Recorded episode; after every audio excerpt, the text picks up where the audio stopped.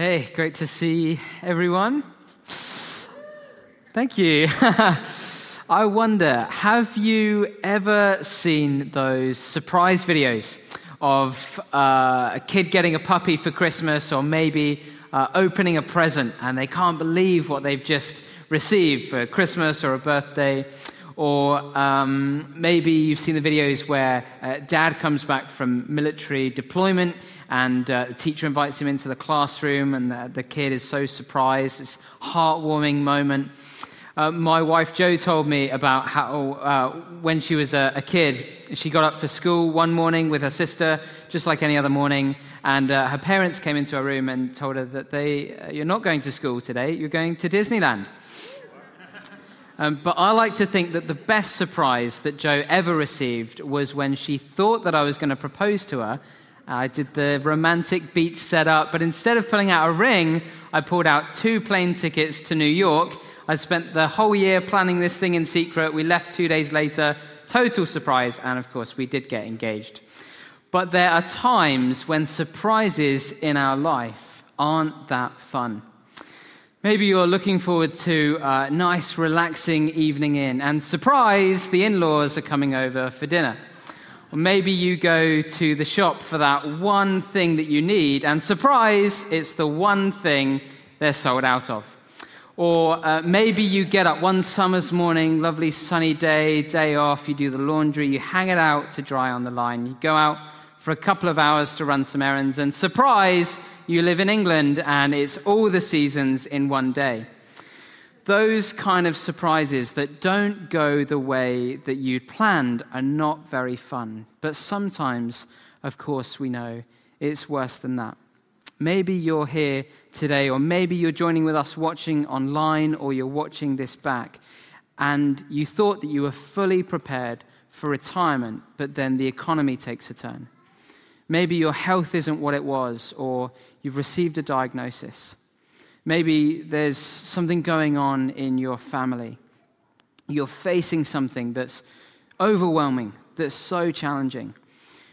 All of us like predictability. We like to know what's coming so that we can feel prepared. But sadly, life is not always like that.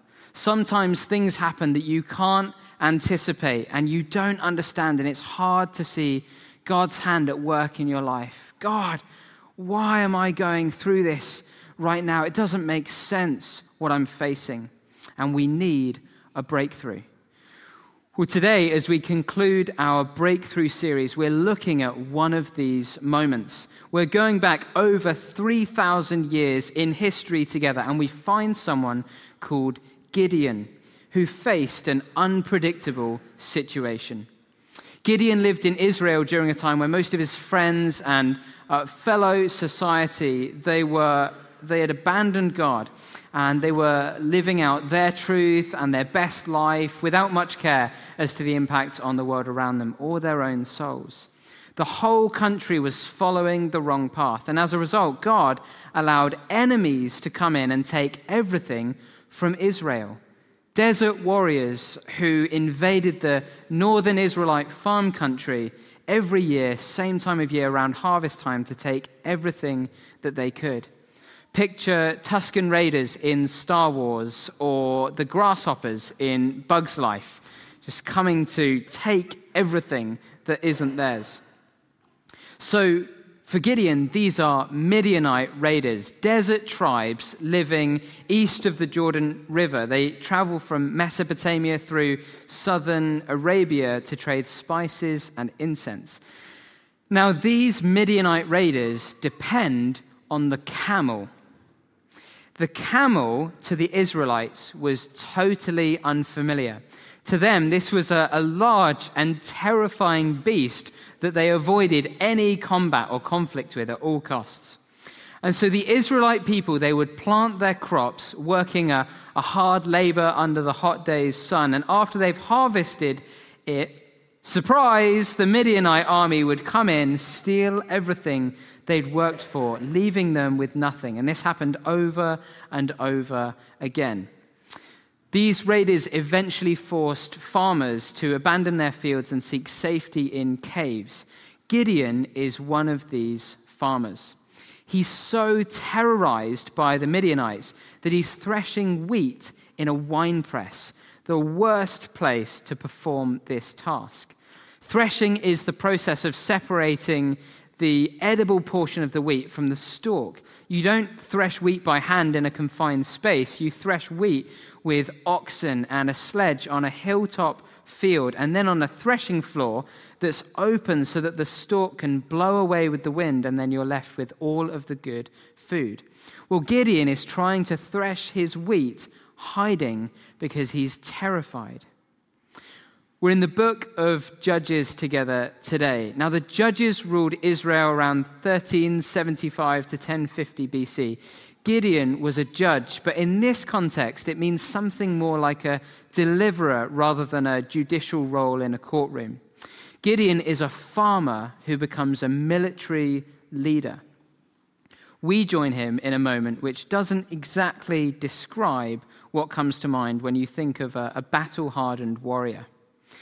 So, we're going to be jumping into Judges chapter 6. If you have a Bible, then feel free to open it, but the scriptures are going to come up on the screens. Starting at verse 11. Then the angel of the Lord came and sat beneath the great tree at Ophrah, which belonged to Joash of the clan of Abiezer. Gideon, son of Joash, was threshing wheat at the bottom of a winepress to hide the grain from the Midianites the angel of the Lord appeared to him and said, Mighty hero, or elsewhere translated, Mighty warrior, the Lord is with you. In case you ever wondered whether God has a sense of humor, God is telling that to the guy hiding in a wine press so that he can't be seen by the Midianites. This isn't exactly the guy that comes to mind when you watch the war movies and, and the hero receives the Medal of Valor or the Purple Heart. He was not a mighty warrior. Gideon was a chicken afraid of camels. Was God being sarcastic? Or did God see something that Gideon didn't? Did God see more than the scene that we often see in our own lives? And God is planning to turn the current reality into a breakthrough in a way that often we cannot predict. Well, it was time that Gideon saw this too. And as a side note, this is why encouragement matters so much. When you see a glimpse of something in someone that aligns with maybe who God has made them to be, my encouragement to you is to call it out, to be like Jesus with the disciples who, when he asked them to come and follow him, he already saw them at their full potential with who God had made them to be. So when you encourage people, you literally help them to become more like Jesus and more the person God has made them to be. Amen. Sir, Gideon replied, if the Lord is with us, why has all this happened to us? And where are all the miracles that our ancestors told us about? Didn't they say, The Lord brought us up out of Egypt, but now the Lord has abandoned us and handed us over to the Midianites? I think what's amazing about this verse is that this disappointment actually shows us that Gideon had a real relationship with God. I think he knows God and, and he remembers what God has done, even in this, this honesty and this passion, this vulnerability. And sometimes we can know that God is a God of breakthrough. But often it's so incremental that we can't see it or we can't feel it, and so we don't believe for it because we forget what God has already done and therefore what He can do. Then the Lord turned to him and said, Go with the strength you have and rescue Israel from the Midianites. I am sending you. God told Gideon to go in the strength you have. Well, at this point, what strength? This is like a, a coach at half time speaking to the guy on the bench who's never played the game before, giving him the pep talk. But here, Gideon, he's alone, he's afraid, he's threshing wheat in a wine press. And even when the angel of the Lord is speaking to him, declaring that he would be the one to bring about victory for the Israelites, Gideon began to argue. But Lord Gideon replied, How can I rescue Israel? My clan is the weakest in the whole tribe of Manasseh, and I am the least in my entire family. Because some of us have been giving weight to a narrative like that. We're afraid of the opinions of others, of, of how we think about ourselves and how we interpret our situations. Gideon looked at himself and he convinced himself that it wasn't possible. So he thought God must be wrong. And so what happens is, you and I, we don't pray in faith to God for breakthrough because we put ourselves in the way. If it's not possible through me, then it must not be possible at all. We say things like, God can't break through in my life because I'm insignificant in my family. Or maybe everything just goes wrong in my life, and that's just how it is. Or other people, they don't have the dark thoughts that I have, and so they're more deserving than me. And, and that's why God will break through in their life, but not in mine. And the people that God breaks through in their life, well, they're just more disciplined than I am. Gideon says, I'm the least. How can I? I wonder if you ever felt that way. Have you ever asked that question to God? Maybe, maybe God is asking you to share your faith with others.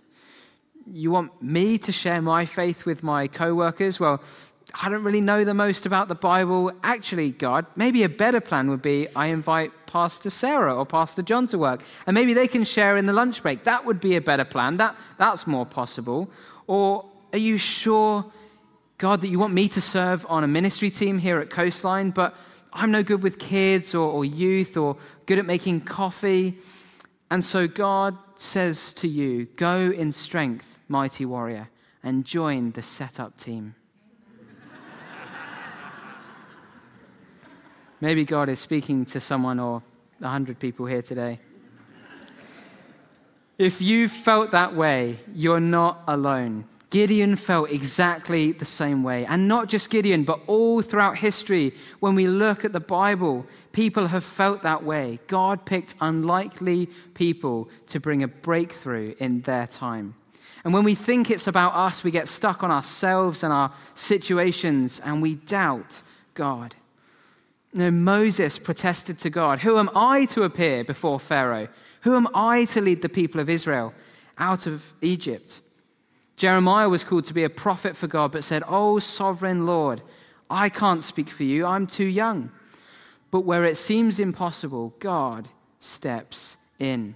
Throughout our 40 days of breakthrough so far, we've seen David break through the ranks of the Philistines in the place that got called God of the breakthrough.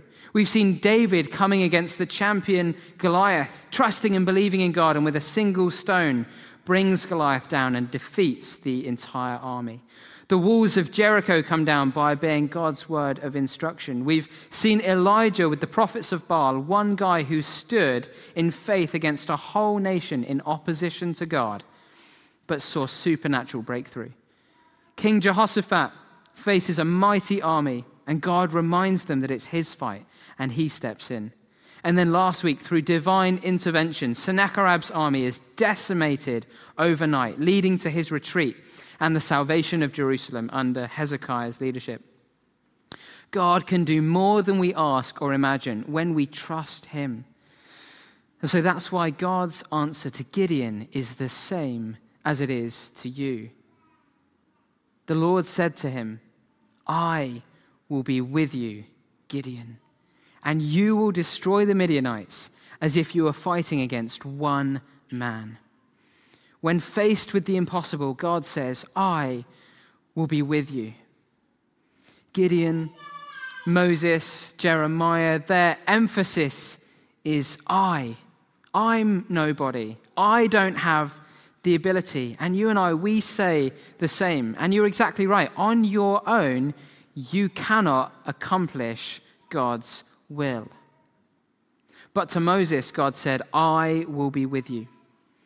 To Jeremiah, he said, Don't be afraid of the people, for I will be with you, and protect you. To Jacob, running for his life in the desert, God says to him, I will not leave you until I've finished giving you everything I've promised you. To Joshua, who took over from Moses, God said, Be strong and courageous. Do not be afraid or discouraged, for the Lord your God is with you wherever you go. Jesus said to the disciples, I am with you always, even to the end of the age. And to you and I, God says, I will never fail you, I will never abandon you. God's promise to Gideon is God's promise to you that whatever circumstances you find yourself in, I am with you. And it doesn't matter who or what is against you. Gideon is faithful, but he trusts God when facing the impossible, trusting Him for a way through, a breakthrough. So, the first thing we learn about Gideon is that what looks like cowardice is actually humility. This was a test of character. Gideon was beginning to learn that he couldn't do it in his own strength. So, I want to ask you today is the breakthrough that you are hoping and praying for big enough that you can't achieve it? Do you have to depend on God for some things in your life? Well, as the story continues, we see Gideon actually placing God to the test. And uh, in a, a, passage that some of us will be familiar with, Gideon takes a fleece, a, a, sheepskin, um, uh, woolen overcoat, and he places it on the ground and gives God a, a bunch of conditions to fulfill. And uh, that's exactly what happens. Um, and so uh, Gideon he realizes that it is actually God speaking to him, as if an angel wasn't enough. He's been having this whole conversation with. He wants to know, God, is it definitely you speaking to me and asking me to go and, and confront the Midians? So, so Gideon, he's obedient to instruction. And before this story really builds up as we enter into it together, he's, he's instructed by God to tear down his father's altar to Baal to symbolize the rejection of idolatry and false worship. So Gideon carries out this task at night because he's afraid what uh, his other family member and the townspeople will think of him uh, if they discover that it's him. And, and so when people wake up in the morning, the altar has been destroyed and they demand to know who did it. But Gideon's father defends him. And this actually leads to Gideon's name being changed to Jerubbaal, symbolizing his renouncing of Baal worship and reinstating God's desire for the Israelites to worship him alone as true God and to remove idolatry from their lives. The point here, in all of that detail, is that Gideon obeyed God. And you might be sat here thinking today, well, well, I want to obey God. Well, well, what do I do? What is God's instruction to me? What is God asking me to do in my life? And our encouragement to, to you would be that if you read God's word every day, then there's enough instruction in there. You'll eventually bump into something that God asks you to do. And so our, our encouragement is that as you, as you become obedient to what God is asking of you every day, you get to know Him more and you actually become more like him and the person that he's made you to be. And so, turning to Judges 7, Gideon, he's obedient to what God has asked of him. He answers God's call to lead his people into battle against the Midianites. So he, he calls all of the men together in Israel, all those willing to fight, and he amasses this huge army. And so they head out together, armed with weapons, ready to go into battle, and they hike to the spring of Harod. And Gideon looks out at this huge army of 32,000 men, and he thinks, okay, we've got a chance against these Midianites.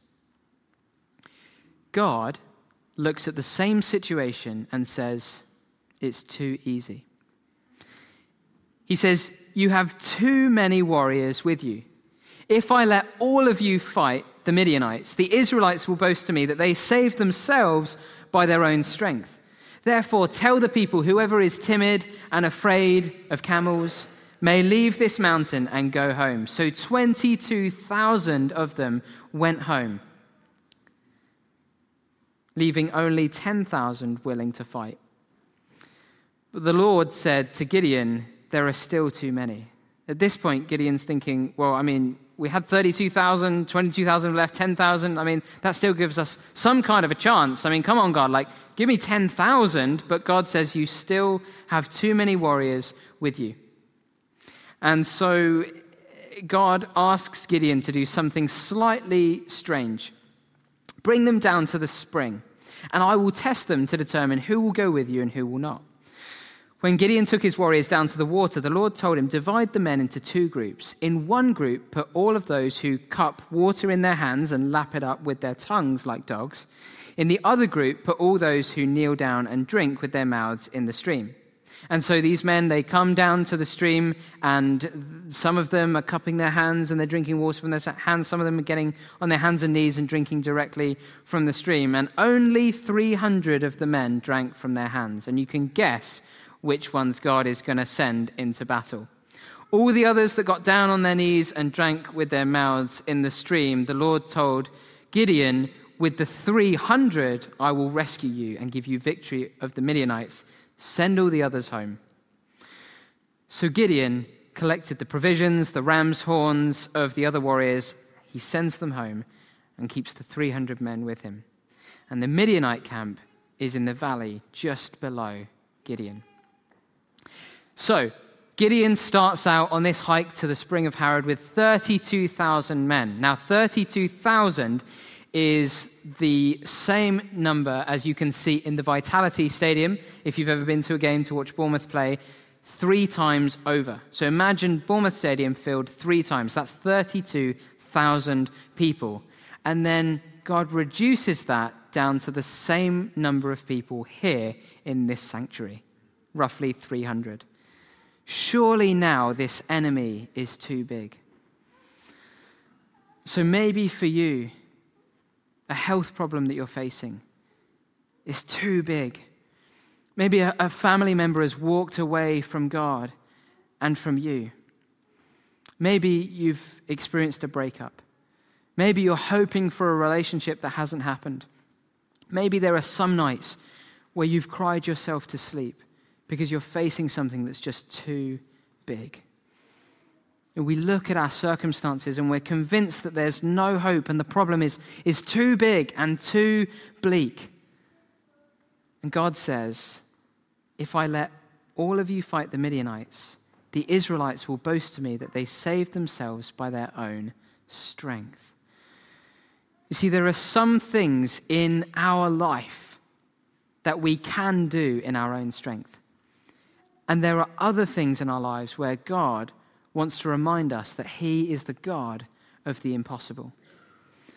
That don't make sense any other way than by following Him, trusting in Him, and having faith. Because there are times in life where we won't have anything else to rely on than our humility of our dependence on God, than our obedience to Him, and our faith in Him. Amen. When we find ourselves overwhelmed with what we face, these are the things that will help us to stand. And so Gideon is a man of faith. And that night, the Lord said, Get up, go down into the Midianite camp, for I have given you victory over them. This passage is tough for me personally because to live by this kind of faith, as though even before the battle's been won. It's as if God has already done it. And so, next, God gives Gideon the most outrageous military strategy. He divided the 300 men into three groups and gave each man a ram's horn and a clay jar with a torch in it. Then he said to them, Keep your eyes on me. When I come to the edge of the camp, do just as I do. As soon as I and those with me blow the ram's horns, blow your horns too, and all around the entire camp shout, For the Lord and for Gideon. I find that so cheesy, but I'm sure in this context it was really rousing and they felt really ready for battle. So instead of in the night sneaking into the Midianite camp as silent assassins and taking them out in their sleep, they're going to advance on them like some scene in Braveheart but with trumpets and candles in jars. Maybe your situation doesn't make sense. And what's in your hands can't overcome what you're facing. And, church, God knows that it's difficult for you to trust in Him. But where we want to understand, He says, you don't have to understand. You just have to trust and obey and follow me. And some of you today have missed out for too long because you've refused to let go of your desire to be in control of your life and to order your own steps. And if God would just do the thing that I would do in my life, well, well, then maybe I'll give it over to Him. But trying to make sense of everything in your life, I've learned the hard way, won't work. Instead, trust God, obey Him, wait, and pray in faith for the breakthrough, because no matter what, He is with you. And so we pick up, amen. And so we pick up the story just after midnight. Gideon and the hundred men reached the edge of the Midianite camp. Suddenly, surprise, they blew the ram's horns and broke their clay jars. Then all three groups blew their horns and broke their jars. They held the blazing torches in their left hand and the horns in their right hands. And they all shouted, A sword for the Lord and for Gideon. Each man stood at his position around the camp and watched as all the Midianites rushed around in panic, shouting as they ran to escape. When the 300 Israelites blew their ram's horns, the Lord caused the warriors in the Midianite camp to fight against each other with their swords. The enemy here are so surprised and so confused that they turn on one another. And this actually isn't an uncommon reaction to this level of surprise in a, in a military situation. We've seen this in. Um, in other examples, uh, Jo's laughing at me because earlier I gave this whole example from the Second World War, Operation Market Garden. But that's for another time. So, those who are not killed, they flee to places as far away as nearby cities and even the next border country. It's the ending to the movie that we all want. The breakthrough and the truth here, though, is that even in great adversity, with all of the odds against Gideon, and even against his own preparation, his own attempts to be in control of the situation, the truth is that God is always true to his word and not only fights with you, but goes ahead of you and fights for you. And all of this, this whole story goes against human understanding. Often God's ways don't seem to fit with our analysis and our own ability to control the outcome. This is why God tells us in Isaiah that for just as the heavens are higher than the earth, so my ways, God's ways, are higher than our ways, and his thoughts are higher than our thoughts. Isn't it transforming and a relief when God delivers on what we hope and pray for? When He breaks in, when healing happens, when the relationship is restored and that thing we were hoping for comes to pass. Throughout this whole series, we've been bringing out needs and our hopes and our prayers to God, standing in the gap for our people and our circumstances. And, church, most of us, I'm sure, we believe, we know that God can break through into any situation at any time. But from my life and anyone who has faced grief, you'll know that the breakthrough doesn't always look the way that we want or expect. It's unpredictable. My mum wasn't healed when I was just a child, but there's a depth of knowing God through trauma and abuse and hardship that has been my breakthrough. Jo's dad wasn't healed two years ago, but he came to know Jesus in that time. That Jesus who says to us, In this world you will have trouble, but take heart, for I have overcome the world. The reality of life, as we say in the vineyard, is that we're somewhere in between the now and the not yet of the kingdom coming. Life on earth as it was always meant to be. But the biggest lesson is having peace and a hope that whatever the outcome, God is with you. And so, if you are here today, in that place, in between the now and the not yet, what are you learning in the waiting? I wonder whether you grow closer to others as you go through hard things together with them. It's the same with God, that when we give Him our situations, when we journey with Him through the valley, we actually discover more of Him. Our relationship with Him deepens and grows. Who is God to you, even if the breakthrough hasn't happened yet? Even if you're standing on the edge of the camp and you don't know what's going to happen? Maybe it won't happen in the way that you expect. Like Gideon, what has been true in your life as you look back and remember God? This battle between God's people and the Midianites, led by Gideon, it was a great outcome for these people, the Israelites, at that time, but even greater is the legacy of that faith that lasts through the generations to us today. The faith that we can have in the middle of our own battles. This is the faith that we see in this story. And this is the faith that we can have in God. This breakthrough series shows us that God does impossible things in the lives of ordinary people like you and me when we're willing to obey God with that kind of faith. And who knows, maybe you could even be the breakthrough for someone else when you're willing to obey God.